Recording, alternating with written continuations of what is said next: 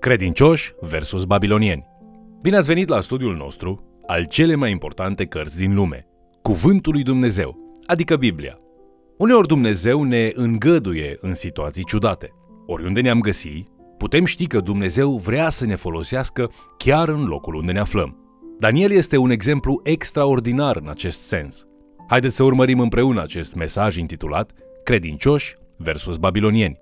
Astăzi vă vom introduce în cartea Daniel, o carte antrenantă și uimitoare pentru a vă ajuta să o citiți și să o înțelegeți. Daniel este unic printre profeți prin faptul că el slujea în palatul unui rege străin. Daniel este dus în Babilon de împăratul Nebucadnețar la vârsta de 15 ani, ca parte din tratatul de pace al lui Nebucadnețar din anul 605 înainte de Hristos, cu noul rege din Iuda pe care el l-a numit, Zedechia. În cartea Daniel, capitolul 1, versetele 1 la 4, cuvântul Domnului spune În al treilea an al domniei lui Ioachim, împăratul lui Iuda, Nebucadnețar, împăratul Babilonului, a venit împotriva Ierusalimului și l-a împresurat. Domnul a dat în mâinile lui pe Ioachim, împăratul lui Iuda, și o parte din vasele casei lui Dumnezeu. Nebucadnețar a dus vasele în țara Șinear, în casa Dumnezeului său. Le-a pus în casa vistieriei Dumnezeului său. Împăratul a dat poruncă lui Așpenaz, căpetenia famenilor săi dregători, să-i aducă vreo câțiva din copiii lui Israel, de neam împărătesc și de viță boierească, niște tineri fără vreun cusur trupesc, frumoși la chip, înzestrați cu înțelepciune în orice ramură a științei, cu minte ageră și pricepere, în stare să slujească în casa împăratului și pe care să învețe scrierea și limba haldeenilor. El dorește ca Daniel și cei trei prieteni ai săi să fie crescuți în cunoașterea și tradiția babiloniană, pentru ca astfel să-i slujească la palat și să îl asiste în relațiile oficiale cu poporul său. Foarte asemănător cu ceea ce face un ambasador astăzi. Cartea Daniel se împarte în două secțiuni.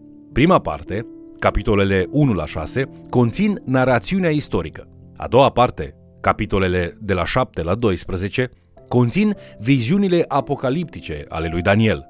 Precum Ezechiel și Apocalipsa, Daniel comunică prin vedenii simbolice privitoare la viitor. Astfel, în studiul zilelor de pe urmă, numit Escatologie, capitolele 7 și 12 din Cartea Daniel sunt printre cele mai importante din Biblie. Primele șase capitole din Cartea Daniel sunt mai ușor de înțeles, pe măsură ce ele spun povestea lui Daniel și a celor trei prieteni ai săi, în timp ce aceștia se străduiesc să îl slujească pe Dumnezeu cu credincioșie, într-un context babilonian păgân. Putem învăța foarte multe lecții de viață spirituală din aceste capitole. Fiecare creștin este, prin apartenența la împărăția lui Dumnezeu, contracultural într-o măsură sau alta. Cele mai multe personaje biblice sunt prezentate ca având și trăsături pozitive și trăsături negative. Învățăm lecții de viață din ambele. Suntem încurajați să imităm cele pozitive și să nu le repetăm pe cele negative. Putem vedea asta în cazul lui Moise și al lui David. Fiecare ne dau atât exemple de neprihănire, cât și avertizări cu privire la impulsurile egoiste. Acest lucru nu este valabil în cazul lui Daniel. Nu vedem niciun compromis care să fie notat în Biblie. Daniel primește cea mai pură prezentare din Biblie, cu excepția lui Isus însuși.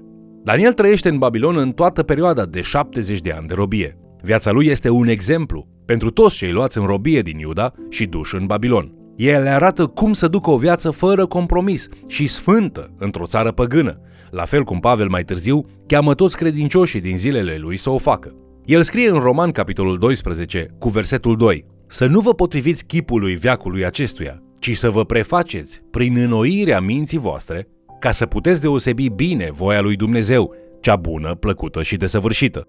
Există o presiune constantă să ne conformăm acestei lumi, la fel cum Daniel și prietenii săi au fost presați să se modeleze după cultura babiloniană păgână. Erau forțați să mănânce mâncarea dată de rege, mâncare care era necurată după standardele evreiești, deoarece era de cele mai multe ori luată de la animale interzise, dar era și sacrificată idolilor păgâni. Daniel, capitolul 1 cu versetul 8 spune Daniel s-a hotărât să nu se spurce. Văzând curajul lui Daniel, cei trei prieteni ai săi au stat alături de el și au navigat împreună în acele ape periculoase. Aceștia învață limba babiloniană, iar numele lor evreiești sunt schimbate în nume babiloniene. Numele evreiesc al lui Daniel înseamnă Dumnezeu este judecătorul meu. A lui Hanania înseamnă favorizat de Jehova. A lui Mișael înseamnă care este ca Dumnezeu. și a lui Azaria înseamnă ajutat de Jehova. Totuși lor li se dau nume babiloniene care au legătură cu zeii babilonieni. Numele lui Daniel este schimbat în Belșațar, care înseamnă Bel, protejează-i viața. Bel este unul dintre numele zeului principal al babilonienilor, Marduk. Imaginați-vă cum trebuie să se fi simțit Daniel când și-a auzit noul nume. Mișael și Hanania sunt numiți după zeul lunii. Mișael este numit Meșac, care înseamnă cine este, ce este acu, iar noul nume al lui Hanania este Shadrach sau porunca lui Acu. Azaria devine Abed-Nego, care înseamnă slujitorul lui Nego. Nego este zeul babilonian al scrisului și zeul fertilității vegetației. Practic, Nebucadnețar le spune celor patru tineri, vom face din voi babilonieni. Dar aceștia sunt pregătiți pentru provocare. Ei stau drepți înaintea lui Nebucadnețar, în mod înțelept și respectuos, și în fața întregului imperiu babilonian și spun, nu veți face voi babilonieni din noi, ci Dumnezeu va face credincioși din voi. Aplicația pentru noi este clară. Cei împotriva lui Dumnezeu încearcă mereu să facă păgâni din credincioși și credincioșii încearcă mereu să facă creștini din necredincioși. Nebucadnețar eșuiază în a-l schimba pe Daniel și pe prietenii lui, dar Dumnezeu folosește acești tineri pentru a extrage această mărturie de la Nebucadnețar din Daniel, capitolul 4, cu versetele 37, unde spune de Dumnezeul lui Daniel, Acum, eu, Nebucadnețar, laud, înalt și slăvesc pe împăratul cerurilor, căci toate lucrările lui sunt adevărate, toate căile lui sunt drepte și el poate să smerească pe cei ce umblă cu mândrie. În Daniel, capitolul 2, Nebucadnețar are un vis care îl perturbă grozav. Pentru a fi sigur că primește o interpretare corectă, își cheamă înțelepții, astrologii și magicienii, spunându-le că ei trebuie să le spună visul, nu el. Dacă nu pot dovedi că sunt vizionari prin asta, îi va ucide pe toți. Daniel, capitolul 2, cu versetul 5, spune Dacă nu îmi veți face cunoscut visul și tâlcuirea lui, veți fi făcuți bucăți și casele voastre vor fi prefăcute într-un morman de murdării. Aceasta este o mare problemă. Aceștia spun în Daniel, capitolul 2, cu versetul 11, Ce cere împăratul este greu. Nu este nimeni care să spună lucrul acesta împăratului, afară de zei, a căror locuință nu este printre muritori. Regele se înfurie și ordonă în Daniel capitolul 2 cu versetul 12 uciderea tuturor acestor înțelepți. Aceasta îl include și pe Daniel și cei trei prieteni, chiar dacă ei nu au habar încă despre ceea ce se întâmplă. Când Daniel descoperă motivul din spatele furiei regelui, el se întâlnește cu regele și îi cere un pic de timp. Regele îl dă. Imediat ce Daniel a ajuns acasă, el și prietenii lui s-au rugat și l-au căutat pe Dumnezeu pentru descoperirea visului și interpretarea sa. Daniel, capitolul 2, cu versetul 19, spune După aceea, i s-a descoperit lui Daniel taina într-o vedenie în timpul nopții. În Daniel, capitolul 2, versetul 26, Nebucadnețar întreabă Ești tu în stare să-mi spui visul pe care l-am visat și tâlcuirea lui? Daniel răspunde Ce cere împăratul este o taină pe care înțelepții, cititorii în stele, vrăjitorii și ghicitorii nu sunt în stare să o descopere împăratului. Dar este în ceruri un Dumnezeu care descoperă tainele și care face cunoscut împăratului Nebucadnețar ce se va întâmpla în vremurile de pe urmă. Iată visul tău și vedenile pe care le-ai avut în patul tău.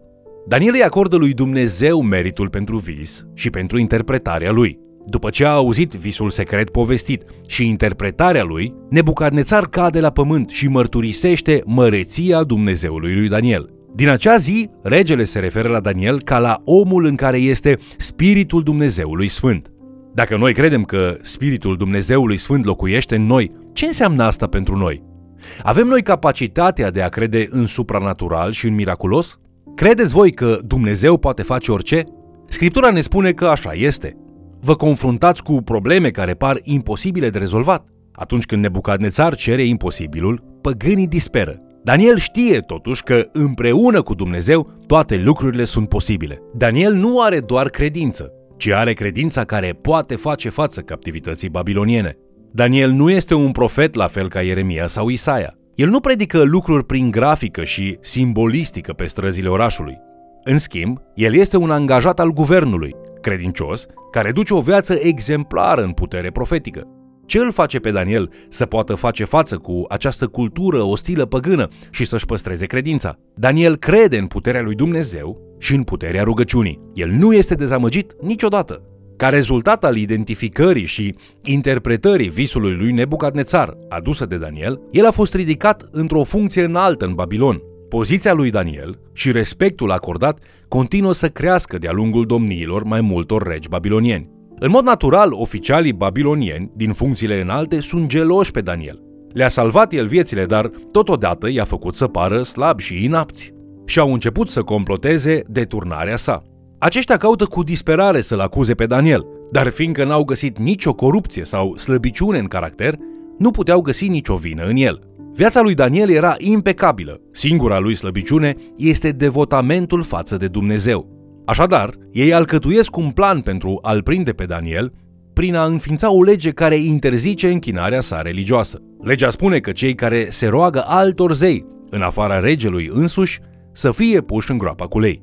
Indiferent de acest lucru, Daniel nu se oprește din rugăciune. Daniel, capitolul 6, cu versetul 10, spune Când a aflat Daniel că s-a iscălit porunca, a intrat în casa lui, unde ferestrele odăii de sus erau deschise spre Ierusalim și de trei ori pe zi, în genunchea, se ruga și lăuda pe Dumnezeul lui, cum făcea și mai înainte. Dușmanii lui Daniel sunt încrezători că Daniel nu își va încălca devotamentul față de Dumnezeu și au dreptate. Daniel este prins în timpul rugăciunii, arestat și aruncat în groapa cu lei. Dar Dumnezeu îl salvează pe Daniel din groapa cu lei, fără nicio zgârietură. Cele cinci miracole din cartea lui Daniel ne arată că Dumnezeu face lucruri supranaturale. El folosește aceste miracole pentru a-și aduce glorie în ochii conducătorilor babilonieni și a anturajelor lor. Cele cinci minuni sunt identificarea și interpretarea visului lui Nebucadnețar din capitolul 2. A doua, salvarea lui Daniel și a prietenilor lui din cuptorul cu foc în capitolul 3. A treia minune, visul profetic al nebuniei lui Nebucadnețar și restaurarea lui în capitolul 4. A patra minune, apariția scrisului mâinii divine pe perete și interpretarea profetică dovedită a lui Daniel din capitolul 5. Și ultima dintre minuni, salvarea lui Daniel din groapa cu lei în capitolul 6. Nebucadnețar, Belșațar și Darius toți sfârșesc prin a-L glorifica pe Dumnezeu. Acesta este motivul pentru care Dumnezeu îl trimite pe Daniel în Babilon.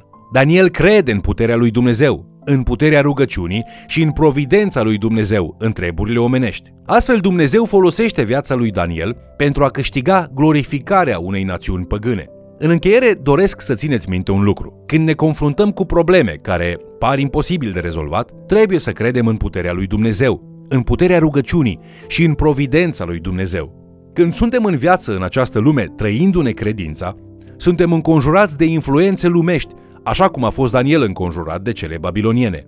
Lumea din jurul nostru conspiră la a ne face babilonieni spirituali. Atunci când lumea ne presează să ne conformăm, trebuie să învățăm de la Daniel și de la cei trei prieteni ai lui. Aceștia și-au pus în sufletul lor să nu se spurce prin adoptarea căilor babiloniene. În schimb, ei erau determinați să-i transforme pe babilonieni în credincioși.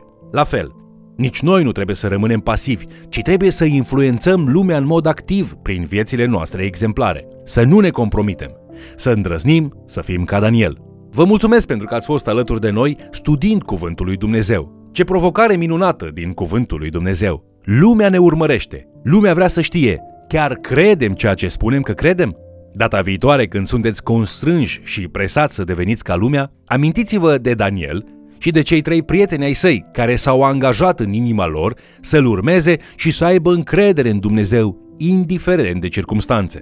Rugăciunea mea este ca tu să fii ca Daniel, o mărturie puternică, indiferent unde te-a pus Dumnezeu. Te invit să ne urmărești în continuare și, de ce nu, să mai chem cel puțin o persoană să ni se alăture.